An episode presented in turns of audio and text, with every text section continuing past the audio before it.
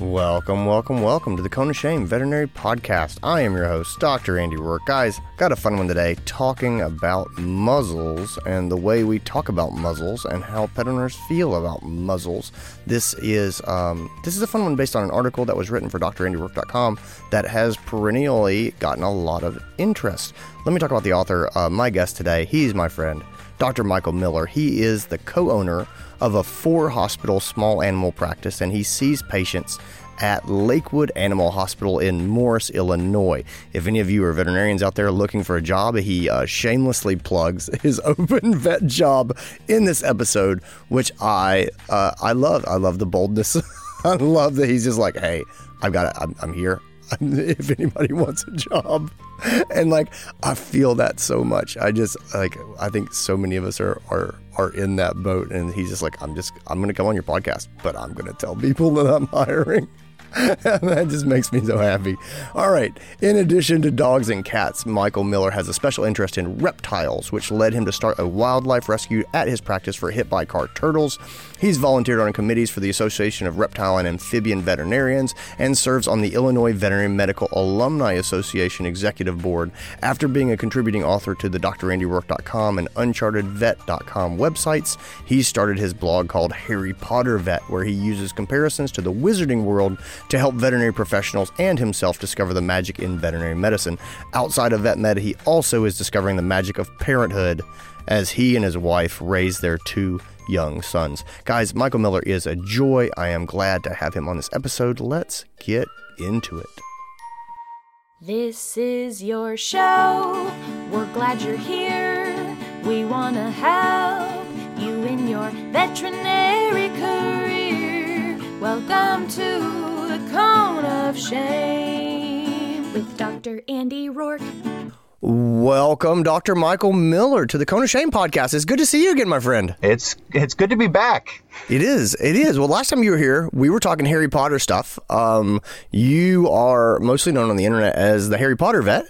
And we talked about the Deathly Hallows of vet medicine last time, which uh, people really enjoyed. It was a, I, I thought I like that episode a lot. I love those sort of philosophic uh, discussions the as I look back uh, through the Dr. Andy Roark website and I look at popular articles and articles that have been sort of continuously popular over time, that's not the one that I think is most popular in the long term. Even though I think it it's probably probably my favorite of the things that you've written. The one the one that that keeps coming up and keeps coming up and keeps coming up is called "Stop Saying Party Hat." Muzzle is not a dirty word. I recently had a, a client who did not want her dog muzzled. And it kind of made me think of that article and it made me think about how I communicate about muzzles. And, uh, you know, yeah, I just, I wanted to come back and dust this off. And I'm curious, you know, that article came out about five years ago. And that was before sort of the fear free movement and things like that.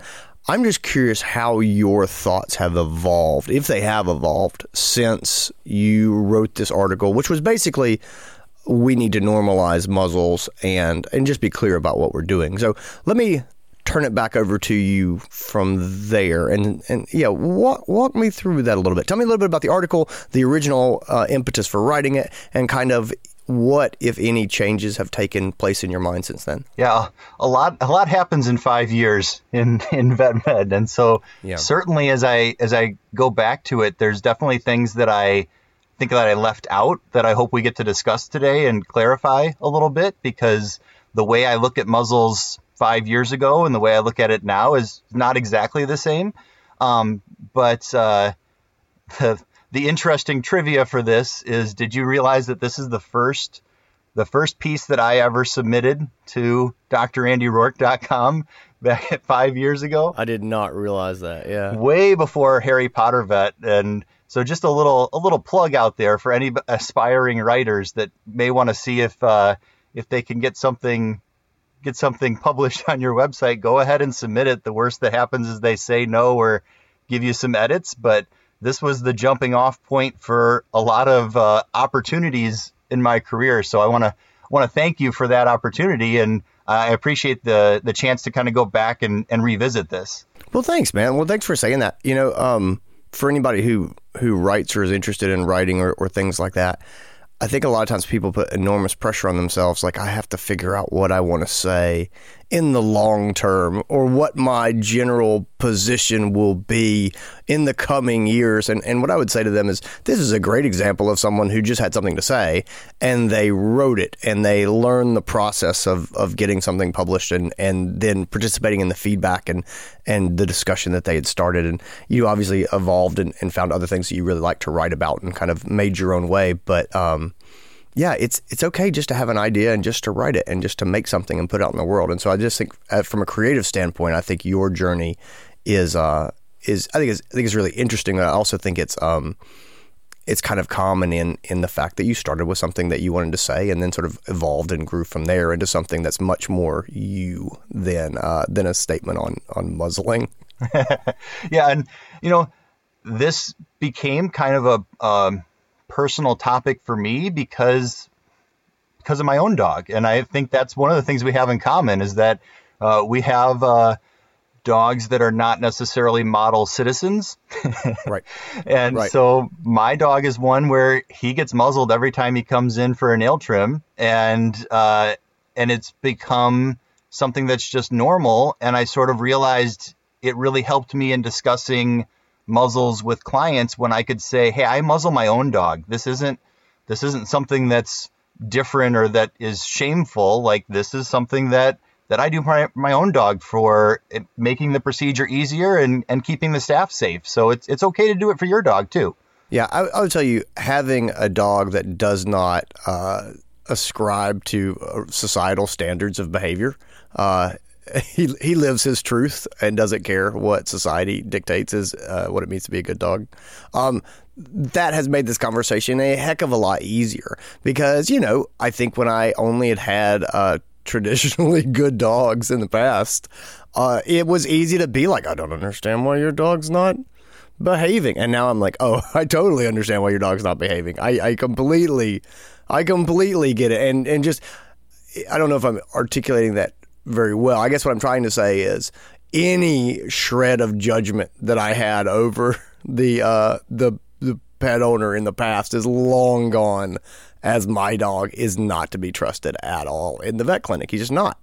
And so uh, I think that that has made this conversation a whole lot easier because I'm going, yeah, my dog gets a muzzle when he comes in, and I don't think twice about it, and it's just what we do. I think as a vet, it's made me better because I think of my dog being muzzled too. And, and again, I don't want to take this too far, but I don't want dogs with muzzles to be afraid. And I don't uh, believe that we put a muzzle on a dog and then treat it like luggage because it's not going to bite us.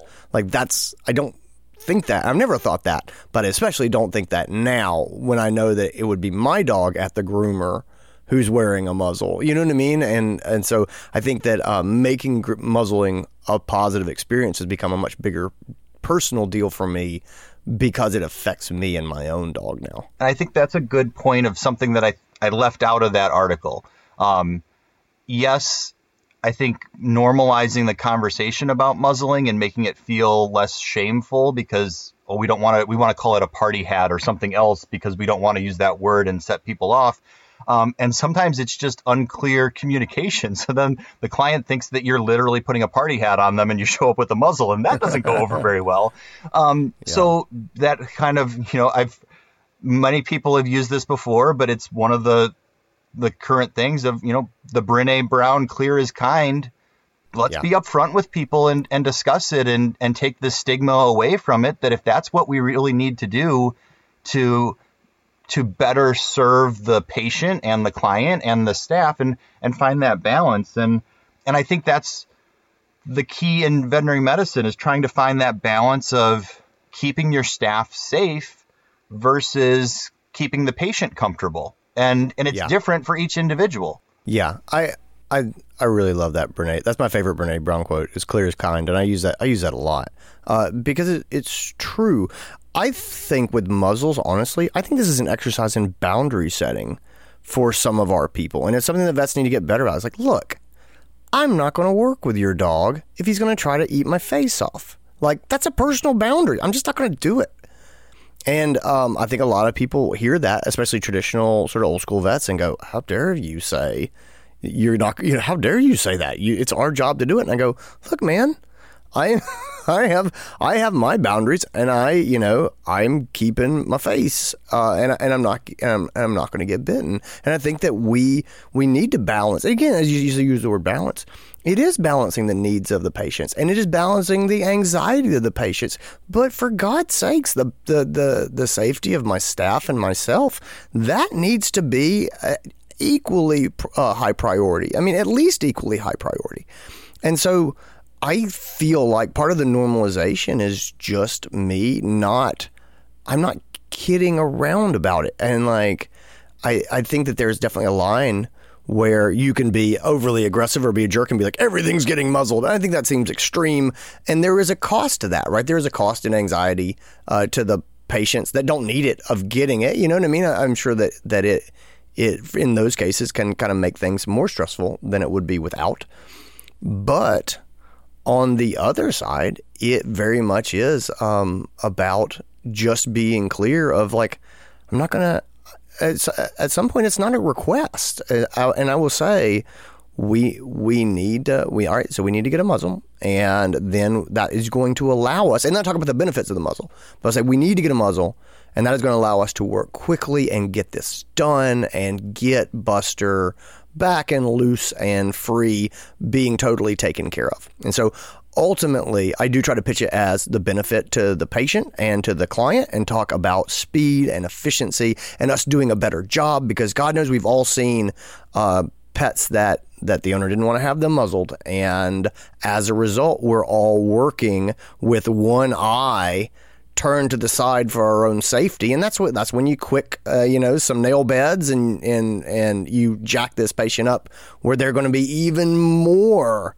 terrified and angry next time. You know what I mean? And like ultimately, we just would have been better to say, look, your two options are I can put this muzzle on, or we can sedate her and do this work or we can try this another day and see if she comes in and is you know is less stressed and more open to having this done. But for today we either going to need to put a muzzle on her or we're going to need to sedate her so that we can do this work and do it well. And i tie it back again to the quality of work. I'm not going to do a half-ass job. You know what i mean? Like i'm not going to take your money and do a crappy, you know, and do a crappy wound clean so it's going to heal up and look awful. Like you came to me, I'm going to take care of it. This is this is what I need to do my job. And, and I think I think as a profession we need to get stronger about just saying this is what I need to do my job. Yeah. Well, I had a a different case that this this week. Um, it was a dog that hadn't been eating for five to seven days and vomiting and upset stomachs issues. Um, oh, and it's a two year old dog that is used to eating things that it shouldn't. And yeah. so, of course, foreign body is high on my list of differentials. Oh, the other part is that this is a dog that's on a daily anti anxiety medication because otherwise they can't touch it. And so, yes, this dog was sick when it came in, but it's given me that whale eye and every sign in the book that I'm like, I don't really want to do an abdominal palpation without some sort of safety measures.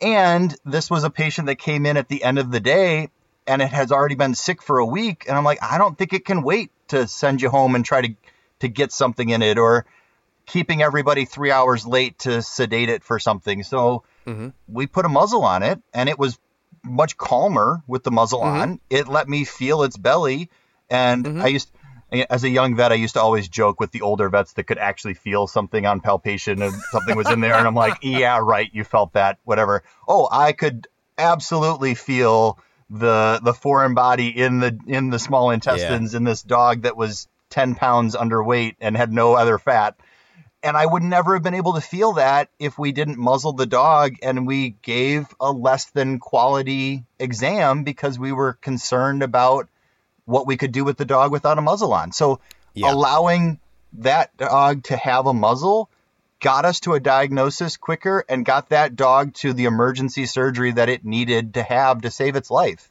And so I mean that's kind of an extreme. That does that happens that does not happen every time, but there certainly is something to be said for these dogs that are stressed out other low stress handling techniques are not working or you can't get mm-hmm. medication in them.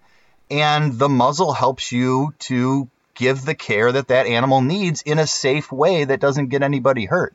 Um, and I think yeah. that's another point of this. And I kind of joke about it at the very beginning of the article that uh, when I was early in my career, I used to joke when people asked how things were going and maybe I was struggling and I didn't want to tell people that, but I would joke and say, Hey, I at least still have all 10 fingers. And I kept yeah. getting strange looks. And I realized that people that are not in veterinary medicine don't realize that it can be dangerous to work right. with stressed out animals. And there's that yeah. disconnect between the clients who have no idea what you're dealing with on a daily basis and staff members that have seen the worst case scenario and seen one of their team members sent to the hospital for an injury that could have been prevented. And and that certainly plays into the the kind of mindset of each of those populations and being clear about what the expectation is on either side and why we're choosing to do this i think helps to bridge that gap a little bit. Yeah i think people definitely need to know the why. I um you know i think about other professions and it's like i have no idea what's dangerous about being an auto mechanic you know, I, I I'm sure that if I I'm sure that they have no interest in using the jack that I have in my car, you know, to, to jack this thing up and take the tire off and get underneath it. Like I'm sure there's there's dangerous things that I'm simply unaware of. That's why they don't ask me if it's okay if they put my car up on their, you know, safety racks and do the job the way that they need to have it done. It's not a question, it's not a question. It's just hey, this is what's going to happen. And I, I think that that, I, as part of normalization, I think that that's where we need to go as well. To your point, letting the clients know one, this is not a big deal. You know, it, we do this all the time. This can be a calming thing. This lets us be faster. I go back to the, you know, the Buddhist definition of uh, the meaning of life is to minimize suffering. And I think that I think the two things we need to think about really with muzzles is number one, how do I minimize suffering? And in some cases, it's put the muzzle on and do this thing right and get it done. You know what I mean? And that doesn't mean don't act like I don't want anyone to think he's like, that they're thinking I'm saying ignore stress of the patient. I'm not. I, I'm definitely not. But I am saying if the the concerns of the client about I don't want my dog muzzled, and I and I'm going, look, um, I want this to be as good for your dog as possible. And in this case, my honest medical opinion is we need to muzzle him in order to do this and get it done so it doesn't become an ongoing half fixed problem. And, and so that we can get it over with and he can get uh, out of here and celebrate with you. And so I, I think that, that I think that sort of directness and that, that play to why I think is really important. But the other thing is, I, I really do think part of normalization is how we present this because you're right. You know, pet owners don't think of our job as being dangerous. You know, they don't realize that a cat bite can end your career. Like they don't they don't have those pieces of knowledge. And so I, I don't think that it makes sense for us to try to educate them on those things when they come in. You know, it's, it's a big piece of a conversation. We've got a lot of other things to to cover. And so I think the the answer is instead just to be very transparent. You know, not no surprises. I, I really love your point about we say, "Oh, we're going to get a party hat," and you come in with a muzzle. Uh, that's a surprise to them if they if they weren't expecting or they didn't really they just kind of nodded their head and didn't really process what we were saying because they don't deal with muzzles in their normal life and we call a, a muzzle a party hat every day. They have heard it literally once in their life. And so this is kind of a jarring experience for them and now they're you know people don't like to, to be surprised. So that's it. I, uh, I was talking to some of my techs yesterday and we've been doing curbside service at the practice. And um, we've had an option where people could, if they wanted to come in, they can come in and wear a mask and things like that. And so we're sort of at that point. And it's funny the different technicians you work with, the different experiences you have as a doctor, because if you work with some technicians, you do all of your appointments curbside. And if you work with other technicians, you do almost all of your appointments in the room. And so yesterday, two of the techs were talking, and I had worked today with this. I, I, they're all wonderful techs. I, I, very much like them all very much. And um, they were two of them were talking, and one of them says, "How do you get all of the clients to do curbside?" And the first tech who like I had seen all curbside appointments all day long. She said, "Well, I just go out and tell them, all right, well, we've got you scheduled for a curbside appointment, and this is what that means." You know, and she said, you get the same communication and care of coming inside, but uh, from the comfort and safety of your own car and blah, blah, blah, blah, blah. And then she says, is that okay? And they all say, yeah, uh, yeah, I guess so. Yes. Versus the other technicians like, well, I go out and say, is it okay to do curbside today? Or would you like to do curbside? And they say, no, I'd like to come with my dog.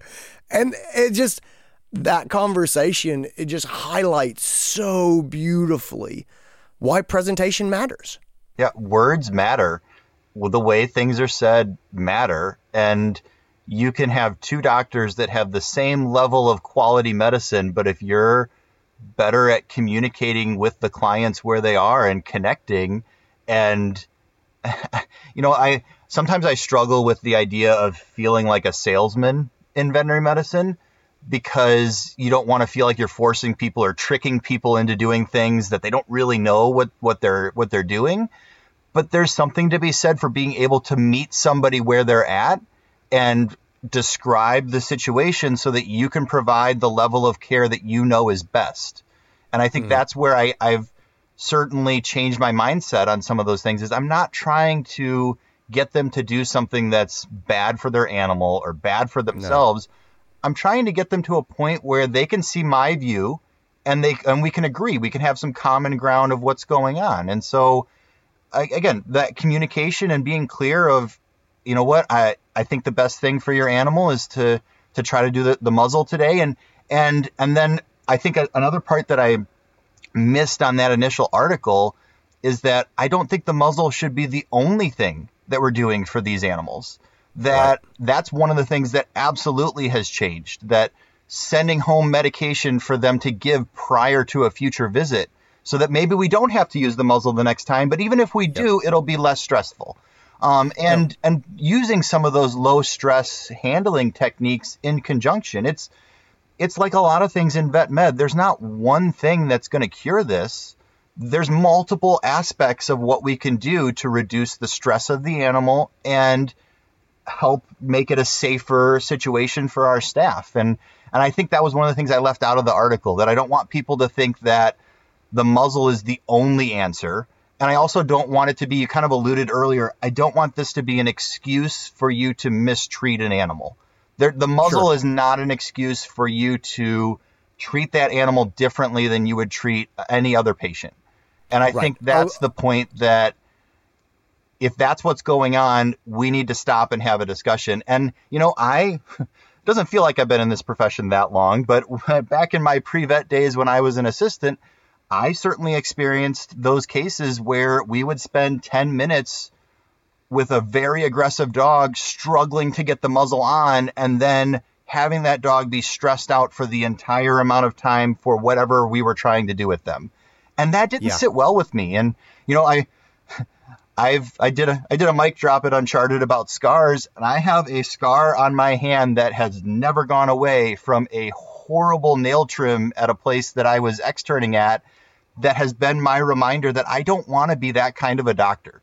I don't yeah. want my patients to be that way. And I think that's the only thing not the only that's one of the things in this this muzzle article that I want to make sure we clarify that yes, the muzzle can be helpful, but it's not an excuse to practice medicine in a way that's detrimental to our patients. That's such a great point. Like so the muzzle should be normalized it should also be normalized as a single, fairly limited tool in our toolbox. You know, and and like here's the other thing. Uh, you know, you wrote this five years ago. I think one of the significant advancements our profession has made in the last five years is with pre-appointment medications. Uh, you know, I think uh, God bless uh, the fear-free stuff in, in this regard, especially where it's like you know, I that was that was new kung fu for me was like, oh, having this patient that I know that I have an established relationship with, having them come and pick up a medication, the owners, uh, the day before or a week before, and then have them just give this pet something just to take the edge off. And now a patient that I couldn't work with even with a muzzle, I can now absolutely work with. Or a patient that needed a muzzle now doesn't even really need a muzzle. Like it's just, it, it's that subtle difference. And it's like, man, that's really the kung fu is the things that you do before the appointment, eh, you know, to set them up for success. And then the other thing is, I would say the backside of the muzzle is very much uh, real, meaning there's a certain patient that the muzzle works great for, and there's patients that are beyond that and they're terrified. And now we've taken away their um, their defense, and they're more terrified, and we're doing permanent psychological damage. Uh, and again, we need to look at the patient holistically, and we say, you know, do no harm, and uh, you know the goal is to minimize suffering. Well, we can't say that. Even if we're doing a good job of cleaning up this wound or doing this thing, we are traumatizing this dog in a way that they are they are suffering, and we are not minimizing suffering.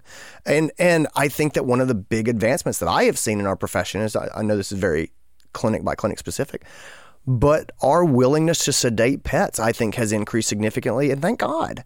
And I, I just I think that vets are hopefully getting better at communicating the need for sedation and just saying this is not going to work you know, this is not going to work. We need to sedate her to do this procedure and do it right.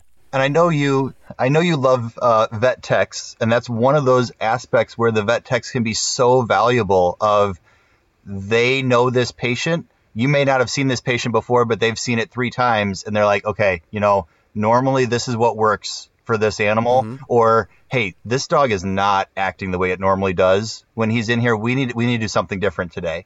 Um, and so relying on those team members, because if the first moment you walk into the room, that patient is already on edge, um, and and you didn't kind of set your team up to be able to be be forward with you of what what the situation is today. I mean, there are plenty of times where I'm thinking about 17 other things, and the support staff snaps me out of it and be like, "Hey, you know what? This patient is stressed right now. We need to deal with this in the moment." And and refocuses and and relying on the skills of your of your vet techs can be so important with with these stressed out patients.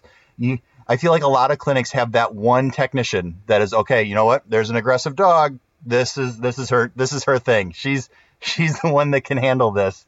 And there certainly are people that have a, a special way with with the dogs, but they also have the experience to be able to pick up on those signs uh, recently I was kind of taking for granted how good our technicians are at recognizing that. And we had a new assistant who hadn't had as much experience around animals and and I kind of mm-hmm. picked up on different things that were happening that that maybe they were not as aware of the mental and emotional state of this animal and I just taken for granted how good my experienced techs are at reading that and oh, yeah. and I think that's part of the training for some of these new employees that make sure that we don't just assume that every dog is is gonna lick your face when you walk in the room and be the the most uh, gracious patient.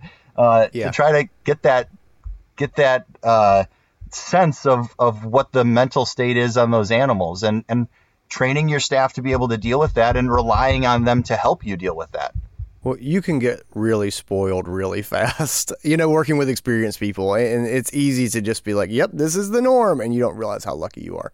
So I, I completely agree with that. For me, there, there's there's a couple things that the techs are, are especially useful for. One of them, as you said, they, they they know the patients better than I do as far as this this particular dog and remembering dogs. That's not that's not that's not a strength of mine, um, to to be quite honest. So the things that I have found, um, the technicians are exceptionally valuable when they go ahead and set expectations for the clients.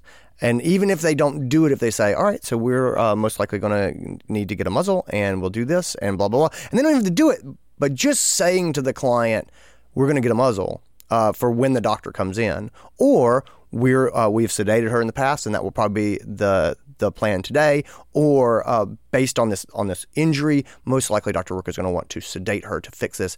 Any of those things that put that idea into the client's mind and let the client sit with them for a little while before I come in, those are beneficial because now this is not a shockingly new idea when I say it. It is an idea they had heard before. The other thing, so part of it is time. They have time to sit with the idea that there's going to be sedation or there's going to be restraint or whatever.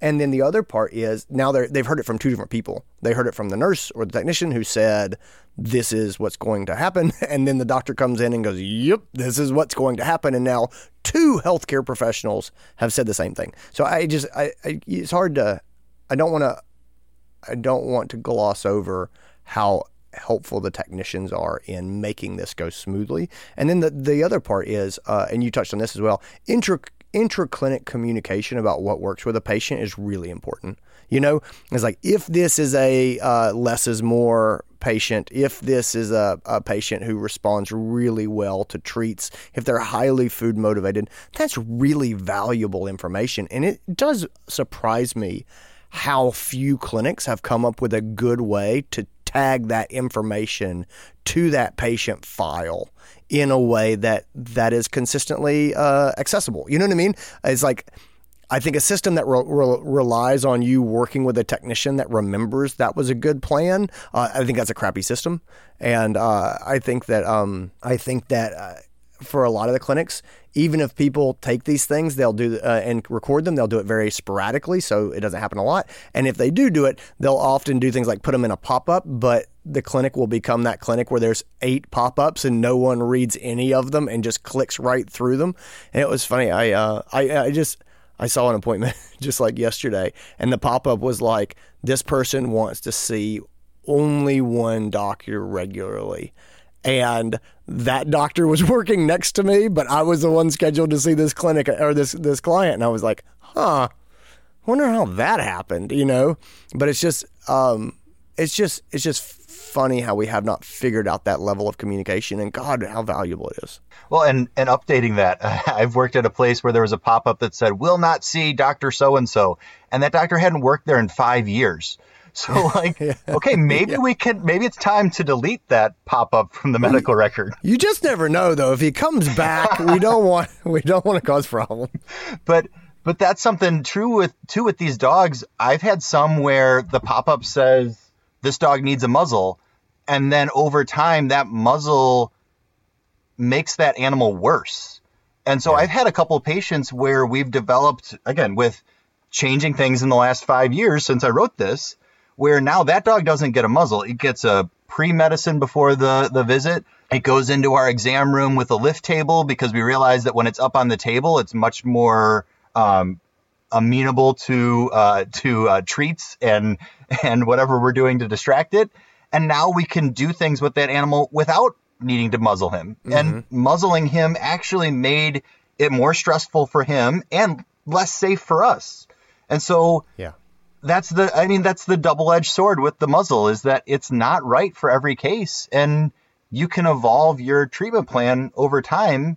Um, so yeah, it goes back to luckily this article continues to be popular and people continue to, to enjoy it but that doesn't mean that what i did five years ago is the exact same thing i'm going to do for that patient now if things have right. changed over time well and, and that speaks to your quality as a doctor is it's we shouldn't be practicing medicine the way we did five years ago, and especially on something like animal restraint and anxiety, you know, um, and and patient comfort and things like that. Like that has been a place where our profession has surged forward in the last five years, and we should all be doing things differently in that regard than we were five years ago. So I, I think I think I think you're exactly right. I, I I still think I still think the article is a fantastic conversation starter in practices. I really love it as a reading assignment for staff meetings. Say, hey, staff we're going to read uh, this this article, and then we're going to talk about it. Do you agree with it? Do you not agree with it? What do we do about muzzles? How do we talk about muzzles? What is effective in our practice? You know, things like that. And that is a super productive active, engaged staff meeting where everybody talks about this thing that they are all invested in, and uh, and it raises the quality of your practice. So anyway, I love it. Thank you for writing the article. Thank you for being on the podcast. Michael Miller, where can people find you online? So, we didn't talk about it very much today, except at the beginning, but normally I'm talking about Harry Potter and magic and, and relating that to veterinary medicine. But as we mentioned, this was this was pre Harry Potter vet. But uh, usually I'm most active on, on Instagram uh, in our what our vet community loves to call our Vetstagram community. So if you send me a message on Instagram. That's probably the easy way to get a hold of me. But there's also a website, harrypottervet.com, and uh, and you can you can reach me there as well. So those are the places that I'm at, and uh, and then I also you know practice medicine every day in my in my hospital. So yeah, you could if you really wanted to find me, I, am sure you could you could track down our hospital. And uh, just a, a, little hint out there for anybody who may be looking for a job. Now's a good time to look because there are plenty of hospitals like mine that are willing to hire a doctor. So if you don't like the way your clinic handles muzzles and you want to find somewhere else, now's a good time to look. This is the longest wind around to a job pitch I've ever heard. Like, I love it. It's a half an hour podcast that turns into a, a and we're hiring. like, I love it. Lakewood so Animal fun. Hospital in Morris, Illinois. Just throwing that out there. I love it. Oh, thank you, my friend. Thanks for being here. it was great. thank you. And that is our episode. Guys, I hope you like it. I hope you enjoy it. If you like communication conversations like this. If you like talking about how to get pet owners to buy into what you're doing, check out my other podcast. It's the Uncharted Veterinary Podcast. I do it with Stephanie Goss. It's every week. It's practice management, communication, leadership stuff. Um, it it's awesome. I really, really love it. We started it before we started Cone of Shame, uh, and so we've got over 100 episodes in the vault, all very uh, topic driven, uh, meaning we take an issue and tear into it. And so, whatever you're wrestling with your practice, there's quite possibly an episode for you over at the Uncharted Vet podcast. Guys, take care, be well. I'll talk to you next week. Bye.